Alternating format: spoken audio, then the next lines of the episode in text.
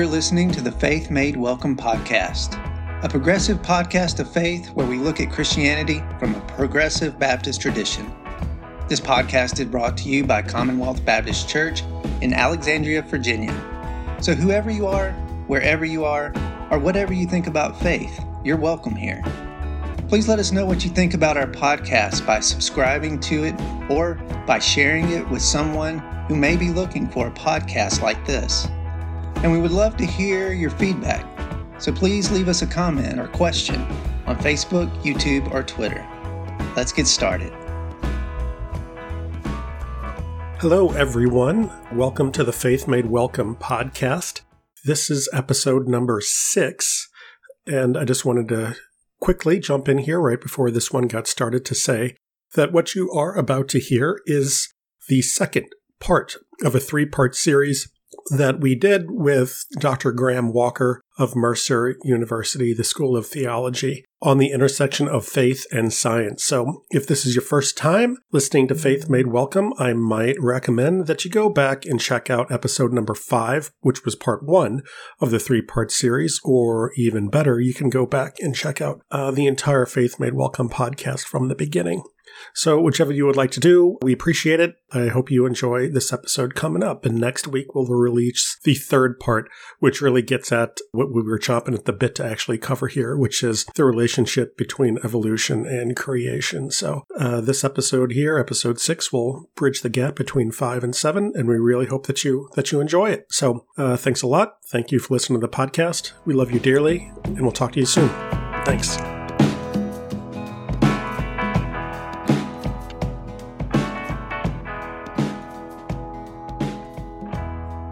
So, if you want to avoid moving God slowly out of the face of modern humanity, then you have to be able to use methodological materialism that says, okay, I'm going to go research the world that God has created, and I'm going to ask the questions that are there about this world.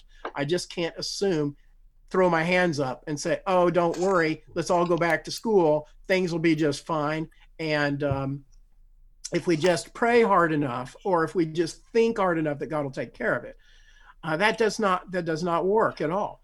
But that's not to say that that scientist like marty like you mentioned is just overwhelmed with the complexity and the kind of the beauty and the synergy and the amazing awe that comes from the world in which they find themselves investigating that takes them to the point of asking the question not that can't say declaratively God is, but is God?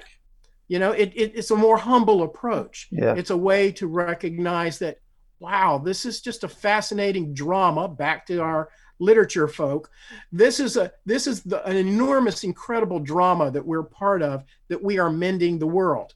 And Robin, that's tikkun olam. So mm-hmm. to mend the world becomes a meeting point where science and faith work together. Uh-huh. Right back to Edward O. Wilson. Can we mend this world? Can we fix this world? It's going to take both the scientists who who endeavor to find out how it works, and it's going to take those who tell the story to motivate, to operate, and to get us to where we can use the scientists effectively. Now, those of you who know science history background, you know it's a it's got it's fraught with some dangers. Oh. Um, it's um, the Oak Ridge process, mm. project led to the uh, the the first dropping of a nuclear weapon on on a human society. Right. Um, the scientists of Joseph Mengele in the death camps of Auschwitz. Um, you know, on and on. Science is not in and of itself um, any, any. It has no glorified position. Right. I I lectured right. not too long ago at the Tuskegee University and was and I went through the exhibition there of the Tuskegee mm. experiment there is a lot of reason for people to fear science that is used by terrible narratives. Now, see how we go? A scientist can their their understanding can be used on the narratives uh, that that are less than Well, yeah, yeah, and oftentimes a scientist would say that you know religion has killed more people in history than anything else, and that you know someone might counter and say, yeah, using technology that was developed yeah. by a scientist is how they killed all those people. It's not easy to vaporize a city. Exactly. you know, you can't do that with a sword. You know, you, you can't do that with a stick. And that's, uh, that you, point is the why and why and questions really do uh, shape the way we use the how. Yeah. Yeah. And, you know, going back to uh, when you were referring to Contact, the film, one of the questions that recurs in that is uh, just because you can't do something doesn't mean that you mm-hmm. should. And um, most scientists, I think, might tell you that every single thing that science or technology has invented, whether it's a good idea or a bad one, it has done. It is done in one way or another. And in know? fact, in that um, movie, people are talking about like human cloning. Oh my God, you know, you human cloning that freaks me out. It's sort of this playing God, quote unquote, sort of thing. Uh, science can do that. I hope it doesn't. Of, of course it will. Of course it will. You know, if it hasn't already been done. You know, every every other time throughout history, the lesson you learn from science is if when science figures out how to do something, it will it will do it. It will do it. Ah, so yeah. So Paul, you make the point. The point there being is you have to have a narrative in which you use the science. Right. And that narrative has to be very carefully scrutinized. Is it capable of seeing the um, the fallenness of humanity mm-hmm. and the real danger of that? Is it capable of seeing the real dreams and hopes of humanity? And is it capable of that? There's that one line at the very end of that movie Contact where Ellie Arroway uh, meets the alien, and the alien says to her, "You are such an interesting species, capable of such beautiful dreams and horrible nightmares." Mm-hmm. Mm-hmm. There's the paradox. Mm-hmm. I mean, I think that's how like. The, I mean, it really does. I'm I'm enjoying how much this is about narrative because, yes. like, my dissertation is about uh, guerrilla rhetoric. So I'm a guerrilla rhetorician.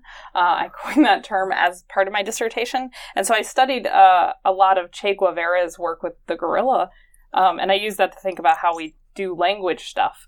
Um, but one of the things that I found in doing that research is that the only difference between a guerrilla and a terrorist is whose side you're on. And I think that uh-huh. that is, it's so true to like, how do you look at scientific possibility has to do with whose side you're on when whatever the results are, right? Um, whose side you're on in the faith or the science debate. A lot of it has to do with like what perspective you're you bring to it uh, and what you're hoping to get out of a particular moment. It's more about you than the actual like you know observable truth of the universe. It's more about the individual in a lot of ways. Yes it's a good observation. There is no science that's disconnected from a narrative, and narratives have sides. Uh, Augustine talked about the problem with the Mac, uh, uh, Macanian kind of interpretation of the world, and it's because it was polarized. It's uh-huh. you know us versus them, light versus dark. So if you're on one side, it's a very dualistic argument. If you're on one side, then all of those on this side are friends. If you're on the other side, you're enemies. Mm-hmm. So they're all enemies. So you sublimate everybody that isn't yourself. You identify yourself only within your group. And there is no, of course, you flip it around, and all those who are enemies over there see themselves as friends, and everybody outside mm-hmm. sees themselves as enemy. That gets to that core narrative I was talking about. Can you see yourself in the midst of of a paradoxical or at least ambiguous identity mm. that you're capable of internalizing both both fallenness mm. and and uh, redemption within the same person so that you can cut either way. So that, that which makes a good story often so is the fact that what looks like a tragedy becomes a comedy in the end. It has a twist Hmm. Um, as I recall, the uh, the book of Mark and the book of Matthew and the Gospels, they look very tragic. uh, they're leading to the end. Uh, the one who's supposed to be the Redeemer is hanging on the cross. Every one of the followers has split and taken off, and so you're you're seeing you're seeing what looks like a tragedy. Good man tries hard. Um, everybody abandons him. It's over, and hmm. then you have this strange twist of an ending. Um, you have the centurion say in Mark, truly this man was the Son of God. Nobody else could understand who Jesus was, but Jesus in his suffering was understood by the centurion, who was the last one there at the cross. Mm. And you see then these kind of reversals of identity that take place. And in the changing of the narrative, that's what you have. But it recognizes the ambigu- ambiguity of life and the paradoxes that we live within. You know, what Peter Berger said uh, about multiple narratives in living with pluralism, and that applies to religion and other and other communities of faith um, with science as well, is that it gives us a kind of a sense of unsure uh, about who we are. Mm-hmm. And so then we desperately kind of seek to move to one side or the other. Mm-hmm. Yeah. And, and, and that desperation may be the key to what's uh, facing a lot of what we're facing in society today. And it all has for years the insecurity of uh, who's on top, who makes authoritative claims, science or religion. Well, the fact of the matter is, science, as it is practiced, is a tool. It's a methodological way of living and, and understanding things. It is always being used by people um, who are of mixed. Morality. And that's what we need to kind of grab our heads wrap our heads around. And that narrative shapes how how how we relate. Well i was also thinking while i was sitting here listening to all this great discussion um, dr walker would it be fair to say that is it doubt that is one of the connections between science and faith if doubt keeps bringing us back to the same narrative that we're trying to explore yeah i mean that's a that's a that's a legitimate question if you come from um, here's the way I like to put it there's Protestant, um, there's kind of a Protestant principle in our faith, and then there's Catholic substance. So hold on with me. I'm not saying the Roman Catholic Church, and I'm not saying the mainline Protestants. What I'm saying is, when we speak about Catholic substance, we're talking about there is something that we rally around, and that is that is something that we hold to be important to us. Um, I like Colossians chapter 1, verses 5 and following. He is the image of the invisible God. Now, listen to how that is said. If you're a Jewish congregation of, of early Christians and you say he is the image of the invisible God, then you're making a statement that might seem blasphemous to your Jewish community that you're in. Um, but at the same time, it becomes a rallying point for who they are identity wise going forward, that's a confessional statement, right? And yet at the same time, which image of Jesus is there? That he is, you know, the image of the invisible God. Uh, Jaroslav Pelikan wrote a book that covers 20 centuries of the image of Christ, in which he says the only clear thing I can tell is um, whatever the problem was at the time, Jesus was perceived as the answer to that. Jesus is the answer to whatever problem. I mean, he goes through history and looks at it, but he comes to he comes to the point where uh, he and Hans Kung and others make the claim that to claim Christ as Lord becomes like Catholic substance. But we also have to be aware of our problems with incorporating our own identity into who Christ is and that needs to be critiqued. And the way we critique that is by other people who claim Jesus Christ is Lord for them. And we hear their dialogues, we hear their mm-hmm. understandings, mm-hmm. Mm-hmm. and we have an adult to an adult relationship as we compare stories together. Mm. Now that's tough. Yeah. Because you have yeah. to be willing to hear other stories, mm-hmm. right? It's to tell a story is one thing, but to be able to hear somebody else's story is extremely difficult. That's a spiritual discipline. And in so doing, we expand our own our own storytelling ability of who and how broad and wide our faith relates to others. Yeah. So go ahead. Oh, I was just going to say, I kind of want to pause and spend a little more time thinking about the multiple narratives that might come from science communities. Like, I think so far on the conversation, we've talked about science some of the perspectives from scientists, I think, have been maybe a little uniform. And so I'm kind of wondering, like, Paul, it, you've been in a lot of different scientific circles at this point in your life, mm-hmm, right? Mm-hmm. How have you seen different narratives about faith show up? Because I don't think the narrative about faith within the scientific community is like a monolith, right? So what have what have the narratives of faith looked like in the scientific community from your experience? Uh, from my experience, I mean, it's uh, it's reluctant to find you're reluctant to find someone who is willing to talk about it when you get more than five scientists together in a room. I think. I mean, if I mean if you had a it's it, it's interesting if you if you had a at a standard scientific meeting back when we had conventions in, perp- you know, in person and we would have conferences about AAS or whatever organization you would want. Um, it's it's uncommon to have a session that has anything to do with faith, um, and most scientists would say that that's because it's outside of the realm of science. We're not we're not using data to you know test hypotheses because if we were, this wouldn't even be a conversation because the narrative is contrary to the data that we we see when you see it from an um, when, when it's taken as the perspective of an extreme view. I think many scientists sort of end the conversation there by saying that every single religious person on Earth has an extraordinarily narrow view of the of the universe that is very contrary to what data suggests, which is not a true statement whatsoever. I also think that occasionally, uh, and I have seen this every once in a while, when on the off chance at a scientific conference you do get a session on faith, the room is full. Mm-hmm. The room is full. Um, it's packed, standing room only.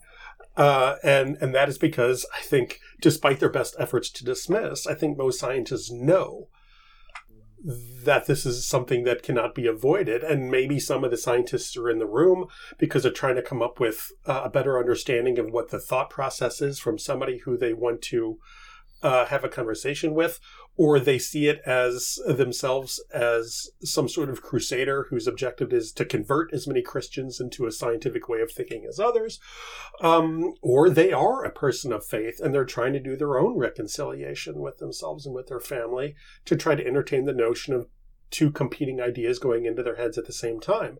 I think most scientists, however, approach this from the point of view that every single narrative that you have out there about anything is a hypothesis to be tested. Um, and the entire concept of the narrative is one where they are they are perceived from a place of doubt uh, at the beginning, from the start, mm-hmm. from the start. Yeah. Um, whereas, uh, and again, prove me wrong, prove me wrong.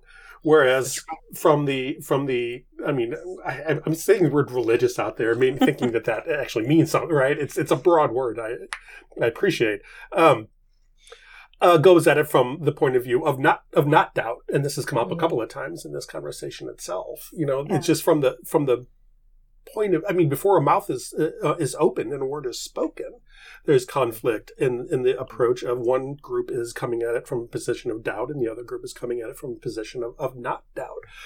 And within scientific circles, you do have arguments on whether, you know, humankind emerged out of East Africa or West Africa. You know, we think of the African rift, yet the earliest human fossils actually come out of Morocco that we, that we found so far. So, you know, those are not too close together. and the fossil record will say, well, you know, not everything is preserved. And the Moroccan, you know, group will say, yeah, but clearly this evidence is right here. So, I mean, there are competing narratives on human human emergence within the scientific community, but and it, it's simultaneously sort of funny because even though they are just sort of seen as hypotheses to be tested, uh, a scientist will hold on to their preference with such vigor and with such preference and with such a clenched fist holding on to the narrative mm-hmm. that it's either theirs or they like the best that I've seen people like throw things. I mean, you get almost fistfights at some of these scientific conferences yeah. sometimes. And if um, a scientist approach questions of science from that open minded doubt, um, why would they get into a fight? about whose hypothesis is correct. So clearly, you know, there is some faith element going into uh, yeah. what a scientist sort, sort of thinks, or else there wouldn't be such emotional attachment because uh, their own identity gets tied up into the ideas that they have. And to uh-huh. defend one's own mm-hmm. point of view is a defense of one own one's one's own work, one own, one's own identity, one's own point of view, one's career's life's work, and how they see the world. That's why I'm so, it, it, sounds like different forms of fundamentalism. It is absolutely me, right? Yeah. Right. And it, I'm listening to all this and I'm thinking like it, it just seems as though one of the big failures of the church is not making space for people to wrestle with paradox. Mm-hmm. Because as you said, right, the, the Bible's filled with paradox, mm-hmm. right? We've got mm-hmm. warrior God and suffering servant and, you know, God speaking things into existence and God like creating, digging in the earth. Like we have all these different paradoxes, paradoxes right. within that one sacred text. Mm-hmm. And if pastors, if the would make space for that, right? Instead of pretending that those paradoxes aren't there. Yeah. If we would see see the the story is the beginning, what it right is not what you said. The right. narrative is the place where the questions come from, and it start. It's the, the. Conversation the conversation starter. starts. I think there I you stole go. that from Marty like months ago. He said that, that to me. That maybe that that's part of the bridge, right? Is that we're making things worse, but it's right there in our text to make space for that wrestling and the conversations and the differing ideas. It's all there. Yeah, it's like we have to lean into the discomfort. And the most comfortable people I know about the intersection between faith and science are the people who are really tolerant of cognitive dissonance. Mm-hmm. mm-hmm. Like they can let two things happen and just be okay yeah. in it. And, and, I don't I don't know what you think of this, Graham, but our Diana Butler Bass connects this with World War II um, she connects this this shift in the church with the world seeing horrors of concentration camps and mass world war, right? And yeah. people coming home from war and having seen so much that that the way she says that the way churches try to kind of contain that was to make things narrower and narrower, right? It's more it's just hold on to this black and white and then we don't have to deal with the blood and devastation mm. that we all now know is very real. Mm-hmm. Yeah. So historically speaking, that that's the most recent mm-hmm. expression yeah. of that. But you can see that back at the at the Council of Trent in response to the Protestants, and the you can see that in the Enlightenment in the Sixty Years' War leading up to that. You can see that there's this kind of constriction on the religious side and constriction on the science side, even with regard to the Enlightenment period. And you can see that the kind of the fears of, of what's going on um, from the um, um, I guess you'd say the retaking of the Middle East in the in the 11th and 12th century. So you can see you can see the Crusades and all of that as part of the scenarios in which you have expanding views, narratives, and then contracting views, mm-hmm. expanding and contraction. Uh, that's that seems to be what's going about. The Name of the Rose by Umberto Eco, his book is a very good one for talking about the kind of the dynamics of what's going on that there as a novelist. He's talking about the same period you're talking about, the modern period, but he's using um, the the kind of the Middle Age period to to set the story of his narrative in Name of the Rose. Yeah, so I think you're exactly right, and I think you're you're also clear to say there is conflicting dialogue and narratives in the text that we have. And these conflicting dialogues have a way of working themselves out. Highlight that narrative dissonance that we've got going and see where it leads to some sort of constructive community. In order for in order for me to change, I have to have a certain amount of self-doubt about where I am right mm-hmm. now. Yeah. I mean, that's just a part of conversion. We call it iconic eclipse. It's uh, James good. Loder talks about that iconic eclipse.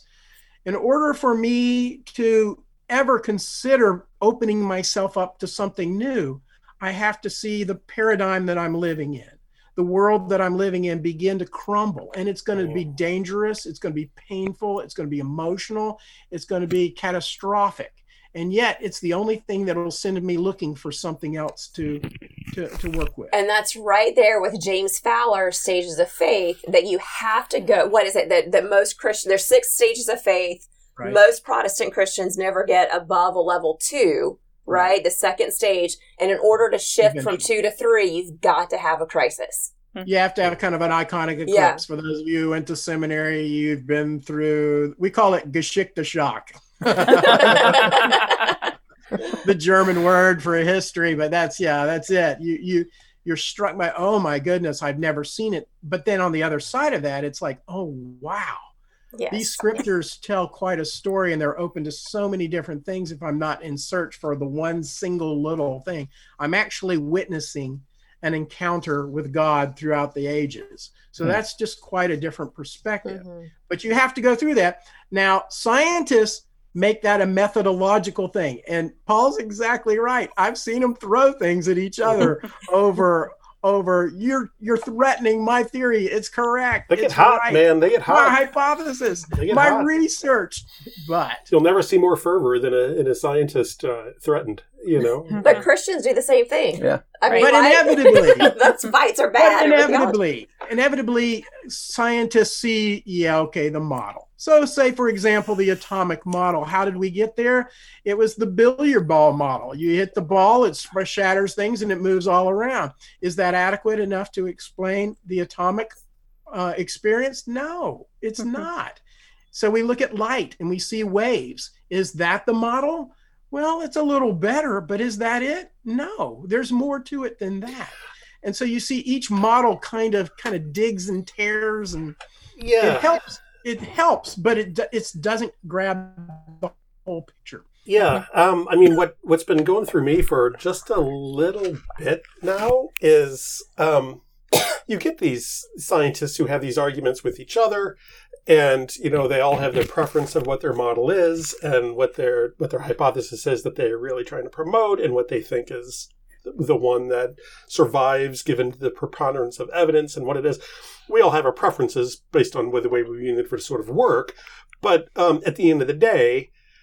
I think most scientists, I, I hope, if if they're doing science right, would agree. It's like, well, we have the data, and the data is irrefutable, and from that truth, whatever that is, may emerge, or we might start converging on it with new tools for measurement and, and sort of whatever it might be.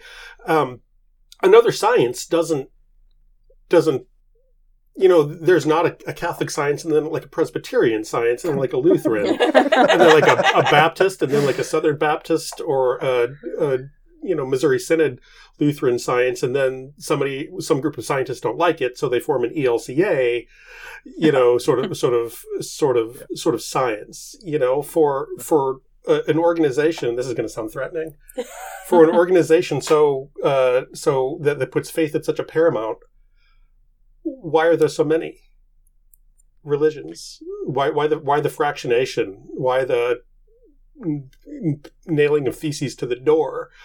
You know, for for a group that puts puts so much faith in faith, how does one choose which one, which faith they they want? Yeah, that's a good question. And Elizabeth Johnson wrote an interesting book titled The Quest for the Living God. And I think those two have read that book. Um, but it's, um, she points out that when you have an encounter with the living God and in the variety of cultural contexts that you have globally, then you really have you really have different ways of and models and metaphor and language for giving reference to that. And just like in science, you use models as reference points to the reality to which it points. So, also in religious faith, you use religious language and metaphors and domains that metaphors operate on to map a religious space and hold on to the testimony of that experience. Now, it, are the metaphors the same as the religious experience? No, they point to, they try and hold. Mm-hmm. And Mhm. Paul, you know as well as I do, if you stick with one model in science and you don't entertain other models, then you're going to be blinded by a whole bunch of data. You're not, you're not doing science, right? That's right. yeah, the data science. the data will be lost. And in religion, it's equally the same. You have a similar kind of religious domains to express in different cultural contexts what this encounter with God is like Cool. As reading the text of scripture that brings a horizon of conversation together. And are our metaphors exactly correct?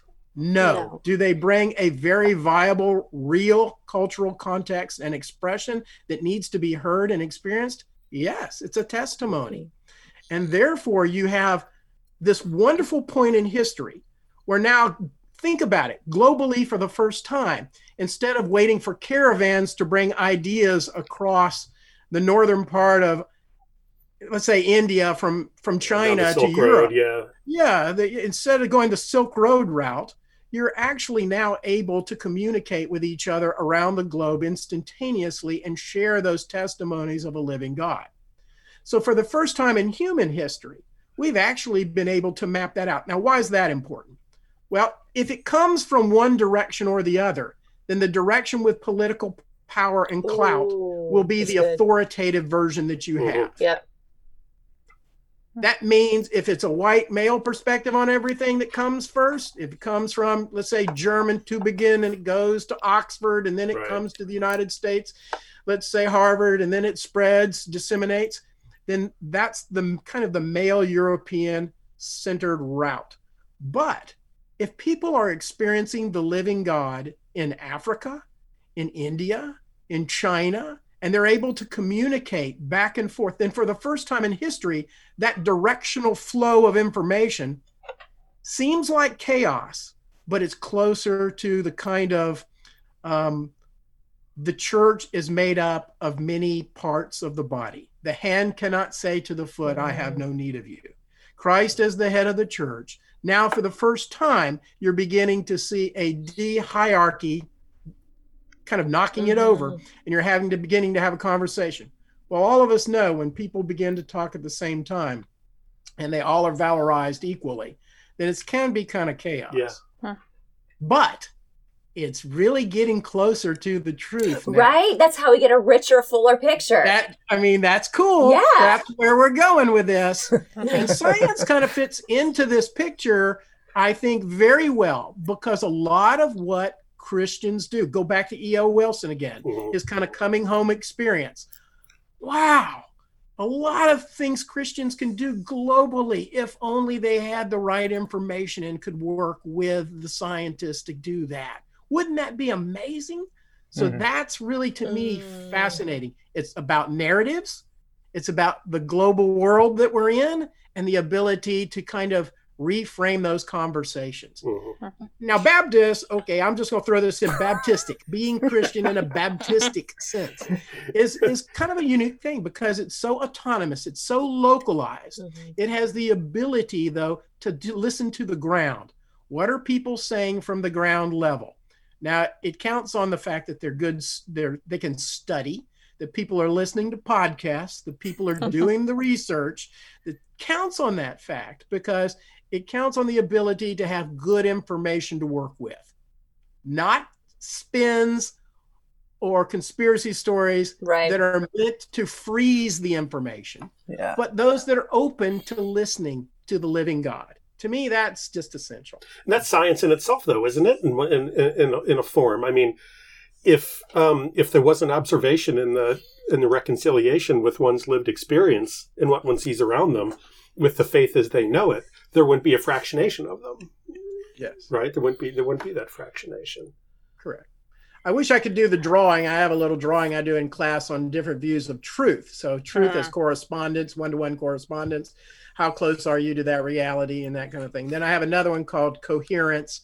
Truth as if everybody in the room agree, agrees that pickles have souls, then pickles have souls. I remember I remember this. Therefore, we will be we I will be it's in my working out the age. We will be working out the age in which a cucumber is uh, uh, an- old enough to be baptized. Because uh, when does a cucumber become a pickle? So, Yeah, right. Yeah, there you go. all that. This is That's not the- unlike what you were doing in your class this week, Paul. Weren't you having which- students trying to figure out like one thing that they could all agree Oh yeah, true? so yeah, I set I, I separated my. this is obviously a biology class, right? So I separated them into small groups, and they had five or six minutes to have a. You know, th- there were there were a couple of reasons why I did this. It was the first day of class, so part of it is to get to know each other, somebody else in the class.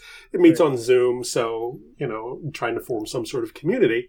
So in that respect, what the actual task was was sort of secondary. But what the task was was, you know, have a small conversation with yourselves within the small breakout room of four or five people, and uh, come back with a statement that uh, is true, that everyone in your everyone in your group agrees is true, right? And it can be anything. It doesn't have to be a science thing. It's like just come back with something that all of you agree is tr- a statement that is true. Uh, and I got all kinds of interesting things. And you know, they came back and they presented them to the class, and some of them, upon further, uh, and so they they just sort of presented it to the rest of the class. Had a couple of minutes to respectfully ask questions or discuss amongst themselves that that statement and.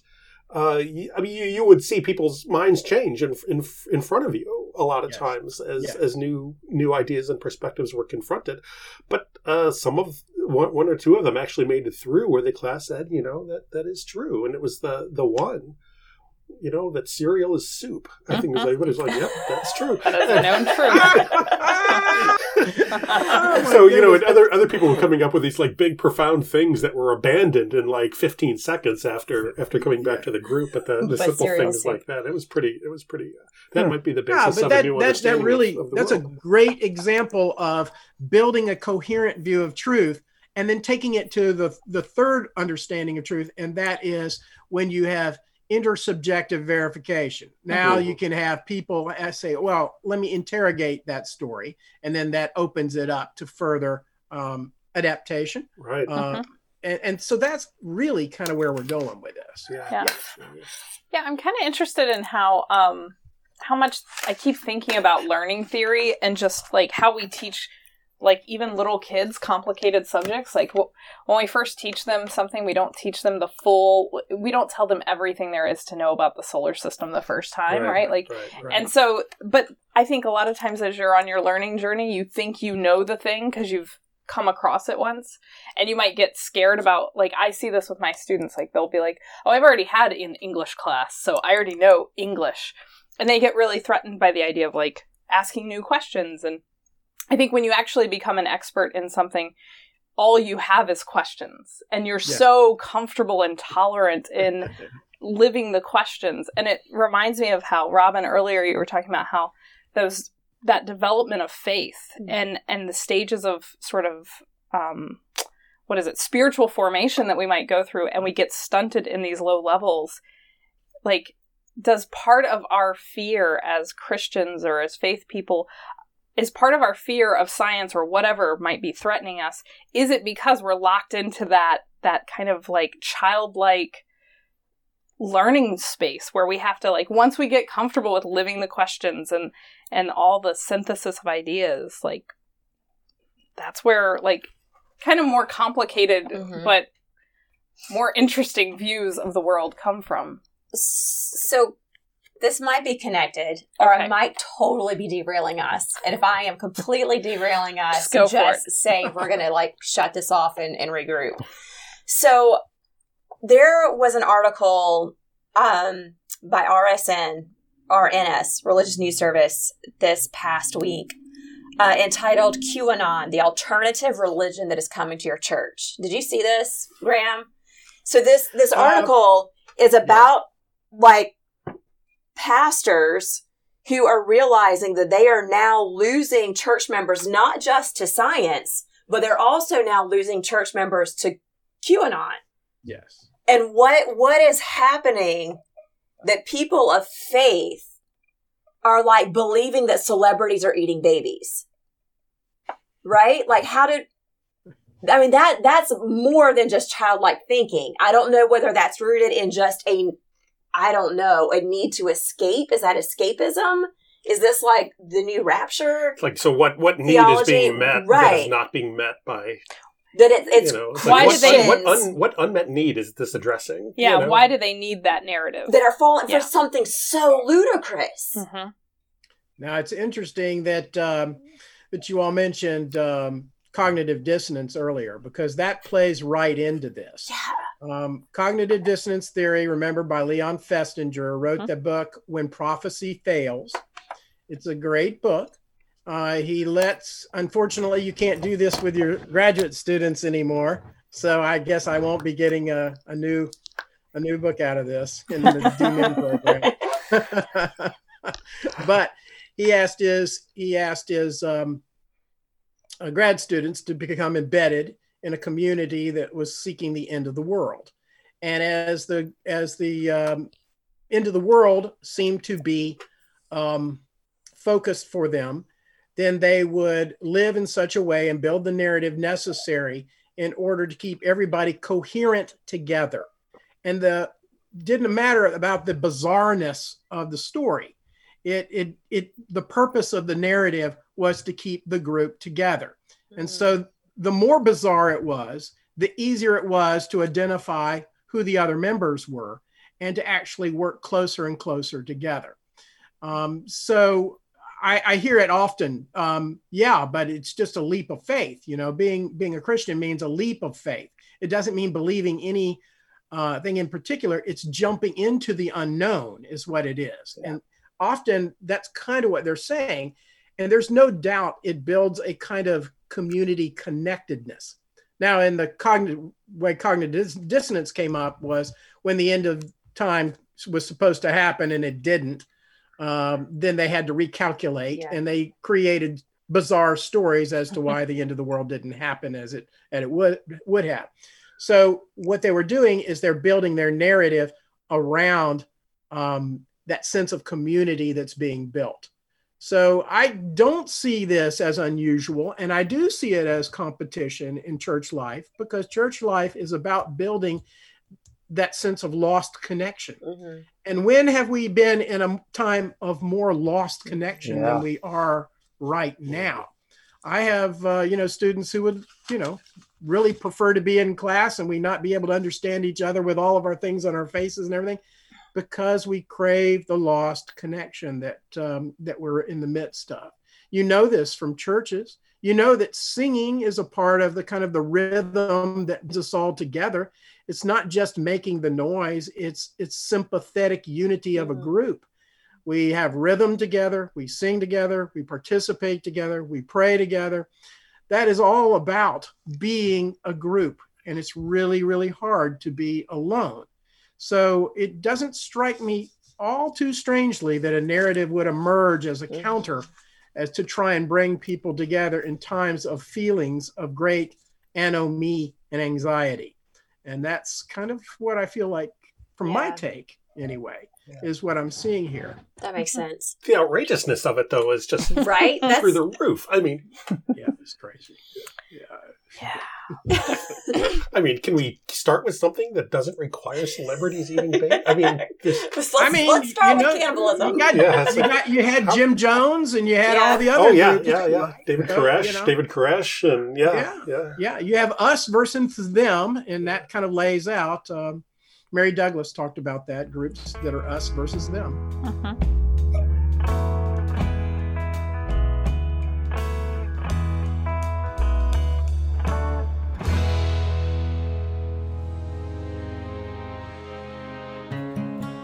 This podcast is produced by Sherry Spiegel, Paul Fitzgerald, and This Most Unbelievable Life.